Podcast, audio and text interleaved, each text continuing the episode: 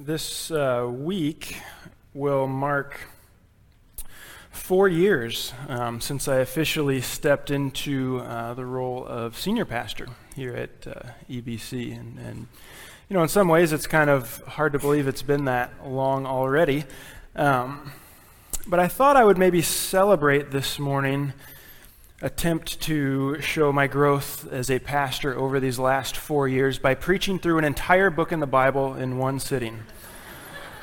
Figure we don't have anywhere to be this afternoon or this evening, right? So, uh, so why not give that a go? Um, and I kid, uh, but only partly, because we are actually going to preach through an entire book this morning, but that book is only 25 verses long. So I'm still going to count it but you don't have to suffer through hours and hours and hours of preaching on end. So, in the, the series that we've, uh, sermon series we've been in, we've spent the last four weeks looking at Paul's letter to Titus. And, and in, our, in our time, we've looked at how God's power, by way of the gospel message, transforms us. Um, it transforms church leaders, it transforms church bodies, it transforms households, transforms how we live our daily lives. And the reason that I've tagged the book of Philemon along with Titus in this series is, is because I, I think, verse for verse, Paul's letter to Philemon perhaps packs the biggest punch when it comes to gospel transformation. In, in one short letter, as we're going to see this morning, we get three powerful examples of gospel transformation. We're going to see the power of God to utterly transform relationships from the perspective of three different individuals. So, so if you've ever been frustrated in your life by the continual rejection of the gospel, by someone in your life, then today is for you. Or if you've ever deeply wrong, uh, been deeply wronged by someone in your life and struggled to find true forgiveness, then today is also for you. And if you've ever wronged someone and had to humbly seek forgiveness and mercy from them, then today is for you also. We're going to see the gospel playing itself out in all three of those scenarios this morning through three different people. So I, am telling you, Philemon, the book of Philemon is only 25 verses long, but, but man, it's a, a short letter that speaks so strongly about all of those things. So let's begin um, this morning in verse 1 and, and begin with Paul's introductory remarks in his letter. So I'll read verse 1 down through verse 7. Paul, a prisoner for Christ Jesus, and Timothy, our brother, to Philemon, our beloved fellow worker, and Apphia, our sister, and Archippus, our fellow soldier, and the church in your house. Grace to you and peace from God our Father and the Lord Jesus Christ. I thank my God always when I remember you in my prayers, because I hear of your love and of the faith that you have toward the Lord Jesus and for all the saints. And I pray that the sharing of your faith may become effective for the full knowledge of every good thing that is in us for the sake of Christ. For I have derived much joy and comfort from your love, my brother, because the hearts of the saints have been refreshed through you. So, just a little bit of background. I said there's, there's three main characters in this letter, so I want to give just a few details about each of them so that we're kind of up to speed as we, as we read through the rest of the letter. Um, the first character is Paul. Uh, we're, we're, probably most familiar with Paul, so I don't need to say too many things about him. Um, as far as, well, Paul says in uh, verse 9, he, he refers to himself as an old man most scholars would say he's around 60 years old when he wrote this letter. So, whether or not you and I think 60 is old, Paul called himself an old man at this point. Um, he's probably about five to seven years from his death. And, and, of course, he wouldn't have known that as he was writing this letter, but that just kind of gives us some perspective on where he's at in his life. Um, and, and kind of just as a piece of trivia, Paul probably wrote this letter to Philemon at the same time that he wrote the letter, uh, the book we have in our Bibles, Colossians, the letter to the church in Colossae, which takes us to character number two, who is Philemon himself. Philemon seems to have lived in Colossae, and, and it was in his home that at least part of the church would gather together, if not the whole church in Colossae at that time. So it probably means that Philemon was fairly well off, well off enough that he had a house big enough to, to hold the church as they would gather. Um, we kind of get some of the relationship between Paul and Philemon in verses 4 through 7. We see some of the background of Philemon's life. Um, it really speaks to the ways that the love of Jesus was overflowing from his life. Um, it's clear that, that God had greatly transformed his life. Now, we don't know when, we don't know where, we don't know how, but Paul alludes to the fact that Philemon seems to owe his faith in Jesus to Paul himself. So Paul had a, a hand in Philemon coming to Christ, so it, it seems. Whether that was when Paul traveled through Colossae or maybe it was on a business trip nearby where the two ran into each other, we just don't know. But the tone of the letter does indicate, uh, and especially when we get to verse 19, we see it.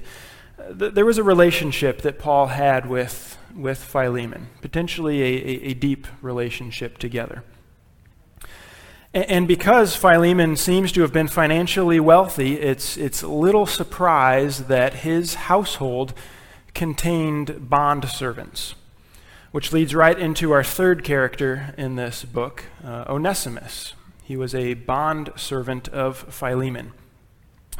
Uh, we're not really given any background on how that servitude came about. Uh, you know, when we think about slavery in the context of our country's history, we, we think about slavery that is racial in nature. Um, that, that wouldn't have been the case in most of the Roman Empire at that time. And this isn't to condone slavery in any way, but, but that just wasn't kind of how it was in Rome. Uh, you know, slavery in Rome didn't really center on a person's race as much as a person's inability to repay a debt, for example or, or a, a sentence that was being carried out for a crime that had been committed. Those that were in bondage were more often in bondage because of those things, not because of who they were as a person, their race. So again, we, we don't know the details surrounding Onesimus's bondage, but we do know that he fled from Philemon. He fled from him, and apparently, it seems, robbed Philemon in the process.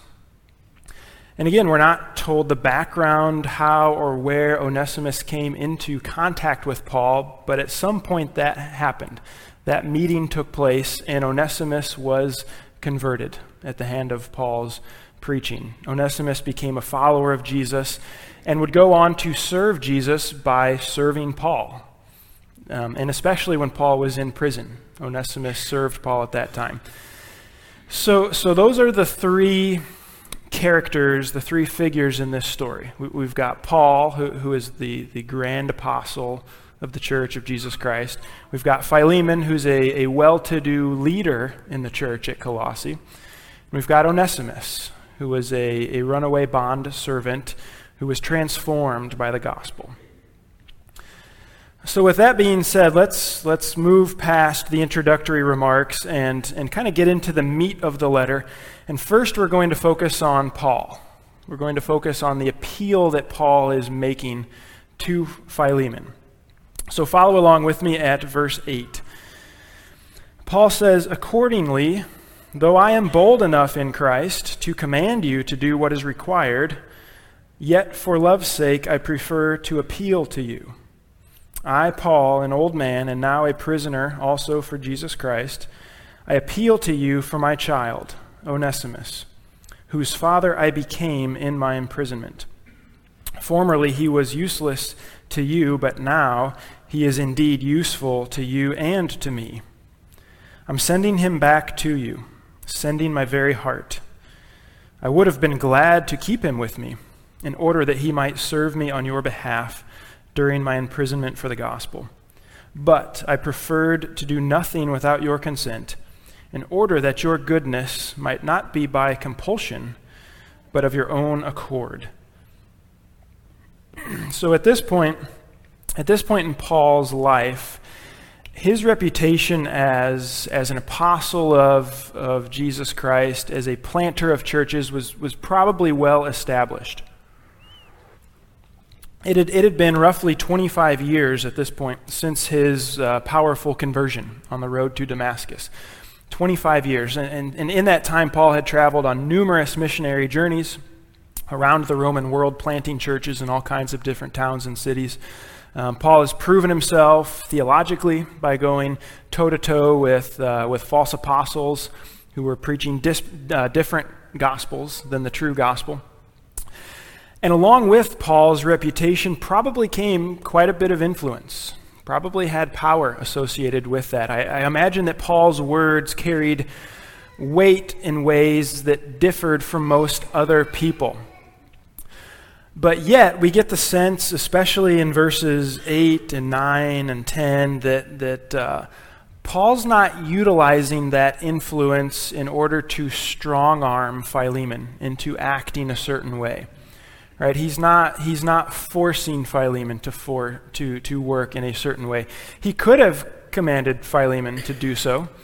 Paul probably could have presented an ironclad theological case about why Philemon ought to do something. Paul even says, I could have just kept Onesimus. He's useful to me. He's, he's ministering to me while I'm in prison. Paul could have just kept him and sort of kind of indirectly forced Philemon to, you know, to respond in a certain way by allowing Onesimus to be there. But Paul didn't do any of those things. He didn't do any of those things. Rather than, than force the gospel to be lived out in Philemon's life, Paul appealed to him. He humbly appealed to Philemon in love. And so I would argue that, that Paul kind of released his grip on the situation. He released his grip and, and surrendered control over to God. He, he trusted that God would continue to work in Philemon's heart and life and so lead to the kind of response that Paul desired from him. And you kind of think about that principle, and you know, as I reflect on that, that's a principle that's so much easier said than done, isn't it? To, to let things go, to give them over to God. That's at least the, my experience in that area, and I would, I would assume for many of us that's the experience as well. Um, I, you know, I'm the kind of person who would, who would default to trying to force gospel transformation to take place, or, or, or I don't know if manipulates the word, but in, in, a good way, manipulate gospel transformation to take place. You know, if I can just work the situation correctly or do things correctly or, or, or with my own kids, if I can just discipline them correctly or teach them in just the right way, then, then the gospel will take root and transformation will occur. But it doesn't work that way, does it? We can't, we can't force that, can we? We can't force anyone in our lives, no matter how close we are to them, to receive the gospel message and to respond to it in a positive way. Now, uh, we would like to, right? I mean, if we're honest, we would like to. We would like to be able to make that happen you know, how much simpler it would be if I can just make a person believe the truth of the gospel. The truth that I know they're searching for anyway, even if they don't realize it at the moment. Now, I, man, I, I can, I should pray for that person. I should pray that, that God would soften their heart. I can and should persist in sharing the gospel with that person, sharing through words, sharing through deeds. Um, I, I, can and should stand unwaveringly upon the truth of the gospel message, but I cannot force anyone to accept it. I cannot force anyone to believe it. None of us can. Can we? We might want to. We might prefer to. At times, I might even convince myself that I can make it happen, but, but we can't. God, God, has, God has created us as human beings to have a will and, and to be able to make decisions. And, and he's not looking for pre programmed robots that, that just have no choice but to submit to him. He gives us choice. He gives us choice to either uh, accept his love or, or reject his love. And you see, I mean, we see this in our life, we see this in our day to day life, but uh, we see this reality at play all throughout the Bible as well, all over the place. Uh, Adam and Eve, you can go all the way back to the beginning. Adam and Eve freely chose to reject God in the Garden of Eden. You can go to Exodus. God, God powerfully brought his people out of slavery in Egypt. He provided for their needs in miraculous ways, and yet they chose to turn towards idols and turn towards false gods instead of surrendering themselves fully to him. Uh, you can look at the, the kings of Israel. These kings had all kinds of prophets who would speak God's truth and God's words to them. And yet, so many of Israel's kings chose to turn to idol worship.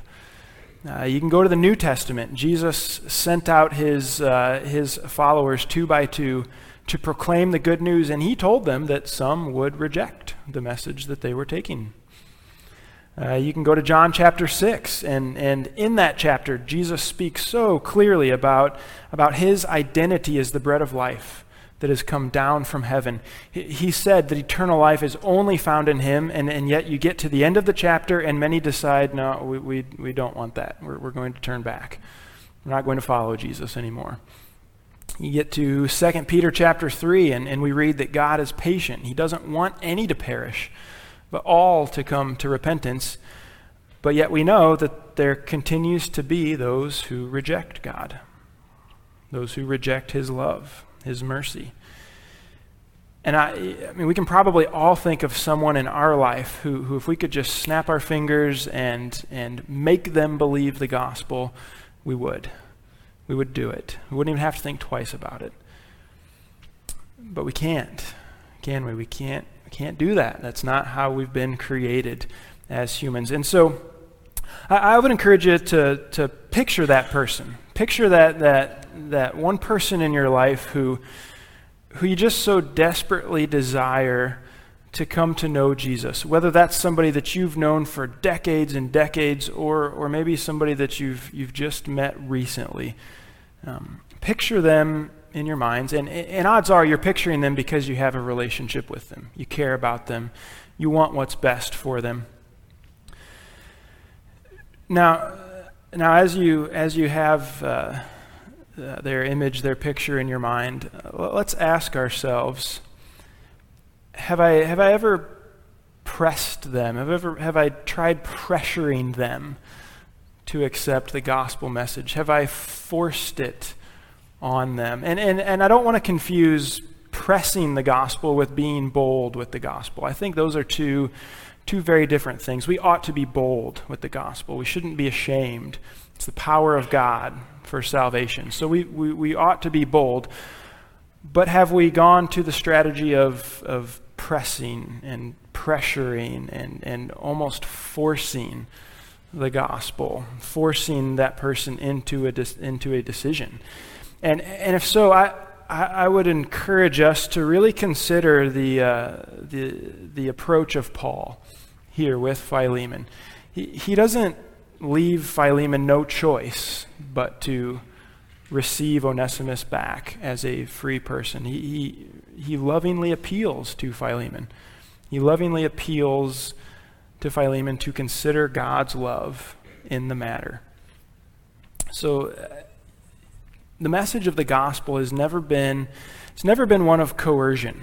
That, that, that's just not the gospel message. Instead it's a message of love. It's a message of love available for all to freely accept. And so we should be bold in declaring it proclaiming it but we have to also recognize we can't force the gospel into anyone's heart. And we might even find that the more that we force it the harder the heart can become. So I would just encourage us to consider Paul's, Paul's approach here, lovingly appealing to the gospel. Well, let's move on to the second character in the story Philemon himself. Uh, let's pick it up in verse 15. And again, Paul, writing to Philemon, says, For this perhaps is why he, why Onesimus, was parted from you for a while, that you might have him back forever, no longer as a bond servant, but more than a bond servant, as a beloved brother, especially to me, but how much more to you, both in the flesh and in the Lord. So if you consider me your partner, receive him as you would receive me. So we, we really get the direct appeal that Paul is making here this appeal to Philemon to forgive Onesimus, to, to receive him back as a brother in Christ. When you, when you read some of the history about, uh, about the, the Roman culture at that time, it's commonly taught that that uh, a slave owner was given the freedom to punish an escaped slave in whatever way they saw fit, really, no questions asked. They were allowed to do whatever. And, and in fact, uh, it came across um, a story from right about the same time as, as this letter to Philemon. Um, a story where uh, there was this instance where a, a single slave killed a slave owner, and the response was to have that person along with all 400 of his fellow bondservants put to death. I mean, that was the response to that one action, was for 400 people to die. So we can see that, that, that a harsh slave owner could easily do whatever they wanted to a, a runaway servant that had, had been returned to them. So, so it's precisely at this point where, where Philemon has to decide just what forgiveness, the forgiveness of God means to him? Would he show Onesimus the same kind of forgiveness which God had shown to him in his life? And, and it, this question it didn't just impact his own life or his own household, but probably the entire church in Colossae, because remember, he was a leader in the church. And so, how Philemon responds here is going to have a ripple effect, I think, within the church in Colossae. Now, now we don't have slaves, we don't have bond servants in our context today, but that does not mean that we are not faced with a similar type of situation, in uh, probably on a regular basis, even. You know, anytime anyone wrongs us in any way, we face the same type of situation. Will I, will I extend the same forgiveness that Jesus Christ extended to me. And, and that was a topic that Jesus spoke about regularly in his ministry. Uh, you know, he told the parable of the unmerciful servant that we read earlier this morning. You know, one servant who'd been forgiven a fortune, and we kind of we kind of in that story because it's talents and denarii, we kind of miss the shock of it. But the first servant owed billions with a B billions. That I don't know how you rack up a debt that big, but billions. And the second servant owed him a significant amount, thousands, but still, compared to billions, I mean, it's crazy, right? And, and so we get this story. Jesus talks about forgiveness. And that parable was actually preceded by Peter asking, Well, how many times do I have to forgive my brother, Jesus? My brother keeps sinning against me. How many times do I need to forgive him? And then Jesus went into that parable. Jesus taught in the Sermon on the Mount that if we refuse to forgive others, we can expect God the Father to refuse to forgive us. He told the parable of the prodigal son, and in that story, we are, we are directly confronted with a father who generously forgives and an older brother who refuses to forgive. And those are just a few examples. We, we, see it, we see it permeating the ministry of Jesus, the teaching of Jesus. And so, as people who have accepted the gospel, we, we cannot forget the forgiveness that we've been shown. Cannot forget our prior situation. I mean, we, we talked last week from Titus 3 that Paul encouraged the people to remember that they were once foolish, disobedient, led astray, slaves to various passions and desires. In essence, we have wronged God. We all have wronged God. And because of that reality, God could have rightly and justly condemned us in our sins. Would have had every reason that he could have done that. But we know that even though we were guilty as sinners, that he chose to die on the cross for us. I mean, that is the message of the gospel. God offers us forgiveness in response to our wrongs. So we can't forget that for ourselves, but we can't forget that when someone else wrongs us. You know, if we're going to be people who proclaim a message of divine forgiveness to the world, then we have to be people that extend that forgiveness to others. I mean, it just has to be. We can't proclaim the message and then not live it out. There, there, there's a clash there that anybody would see right through. So I, I guess a good question maybe for us to ask is who is the Onesimus in our lives? Who's that person that, that has wronged us? Who's that person that we have to answer that question? Am I going to forgive them in accordance with the forgiveness that I've been shown in Jesus Christ? And Onesimus is, as we said, the last character of our story, and he's the one, of course, on the other side of this forgiveness decision. So look with me at verse 18. Let's focus on Onesimus. If he, if Onesimus, has wronged you at all or owes you anything, charge that to my account. I, Paul, write this with my own hand. I will repay it, to say nothing of your owing me even your own self. Yes, brother, I want some benefit from you in the Lord. Refresh my heart in Christ. Confident of your obedience, I write to you, knowing that you will do even more than I say.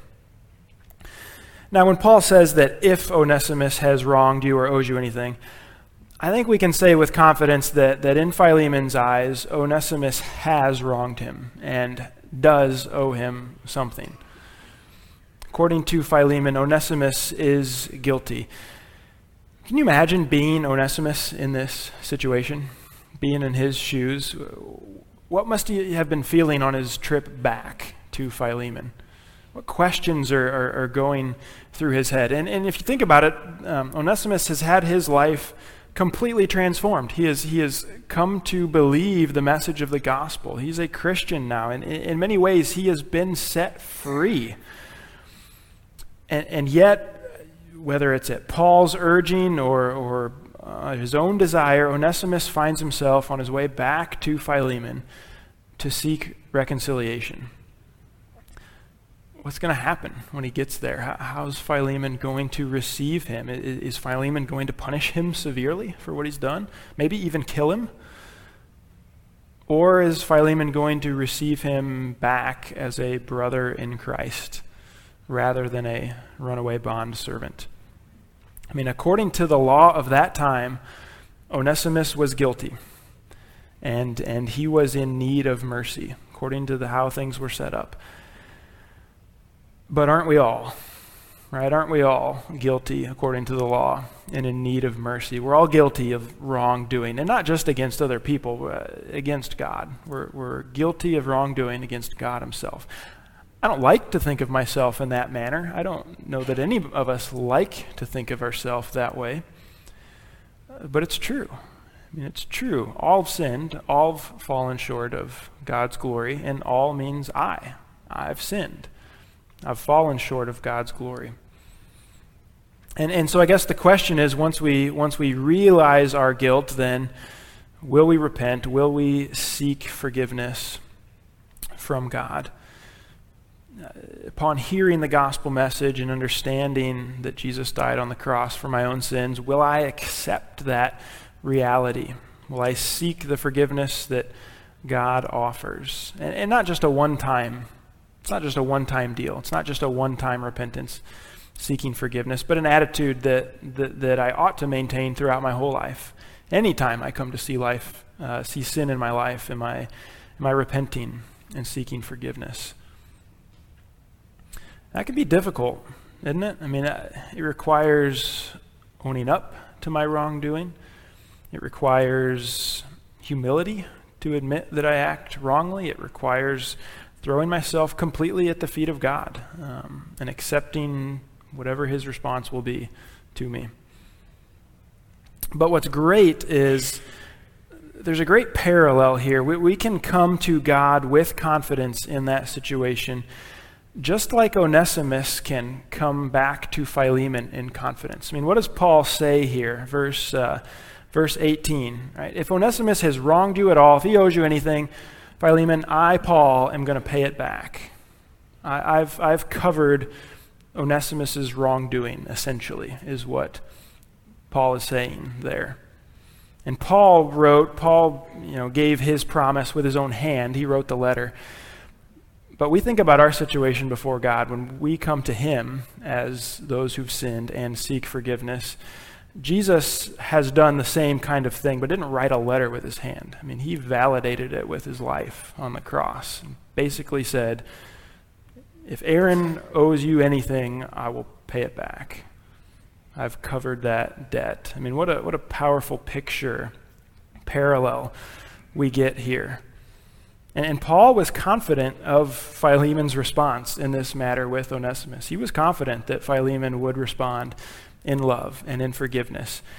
And we can have that same kind of confidence with God as well. Now, it does require us seeking forgiveness from Him. You remember what we talked about? It's not being forced on anybody. The gospel is not forced into a person's heart, but we can know that, that He will respond with mercy and forgiveness when we seek it from Him. Jesus has said, I will pay it. I have paid it. The debt is fully covered. And so we can have confidence in that. And there's still a few verses, kind of a final greeting this morning, that, that we're not going to focus on specifically. But, but when we read this letter from Paul to Philemon, we're kind of left hanging at the end. That's really the end of the story right there. So if you're not a person that likes stories that aren't all, you know, kind of wrapped up with a bow at the end, we'll have to apologize this morning because that's how this is left. Uh, we're not told if Paul's appeal to Philemon was responded to positively. We're not told. We're not told if Philemon received Onesimus back as a brother or not. We're not told if Onesimus was received back with open arms, if he found that forgiveness from Philemon or not. We're, we're just not told. And, and in some ways, I'm one of those kind of people. I like that ending. In some ways, I like it that it's left hanging in that way. And I like it especially because when we put ourselves into the story, whether it's Paul's shoes or Philemon's or, or Onesimus, when we put ourselves into that story, we kind of we can realize that the story's not over yet regarding the same situations in which we find ourselves. The story's not over yet. Our, our, when, when we present the gospel to someone in our life, are we going to do it in a heavy handed manner that kind of forces it upon them? Or will, will I make my appeal in love? You know, well, the story's not over yet, right? We think about uh, Philemon, you know, are, are, we going to offer forgiveness to the one who has wronged us in line with the forgiveness we've received from God? Well, the story's not over yet.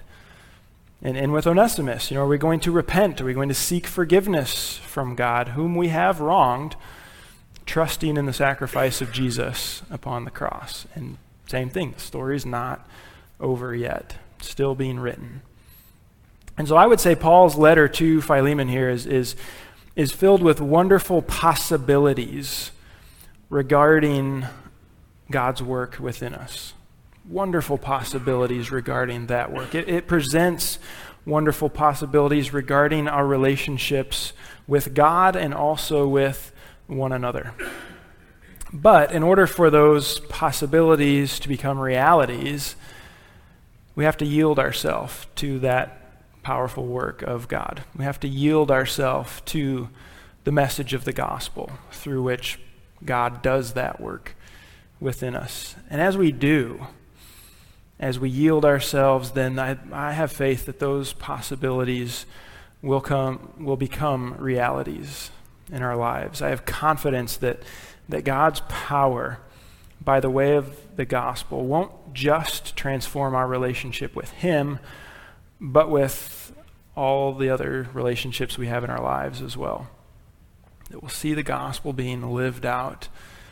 I'm telling you, it's the, the book of Philemon, it's such a short letter, but man, there's some powerful pictures there about about how God works in his people through the message of the gospel. So I would encourage each one of us to, uh, you know, and maybe we see ourselves in all three of those characters this morning, but, but to really focus on one in the coming days and say, man, what, what can I take from, from where I'm at, the situation that I'm in, and what God can do in and through me by way of the gospel? Something for us to think about as we reflect on this letter to Philemon going forward.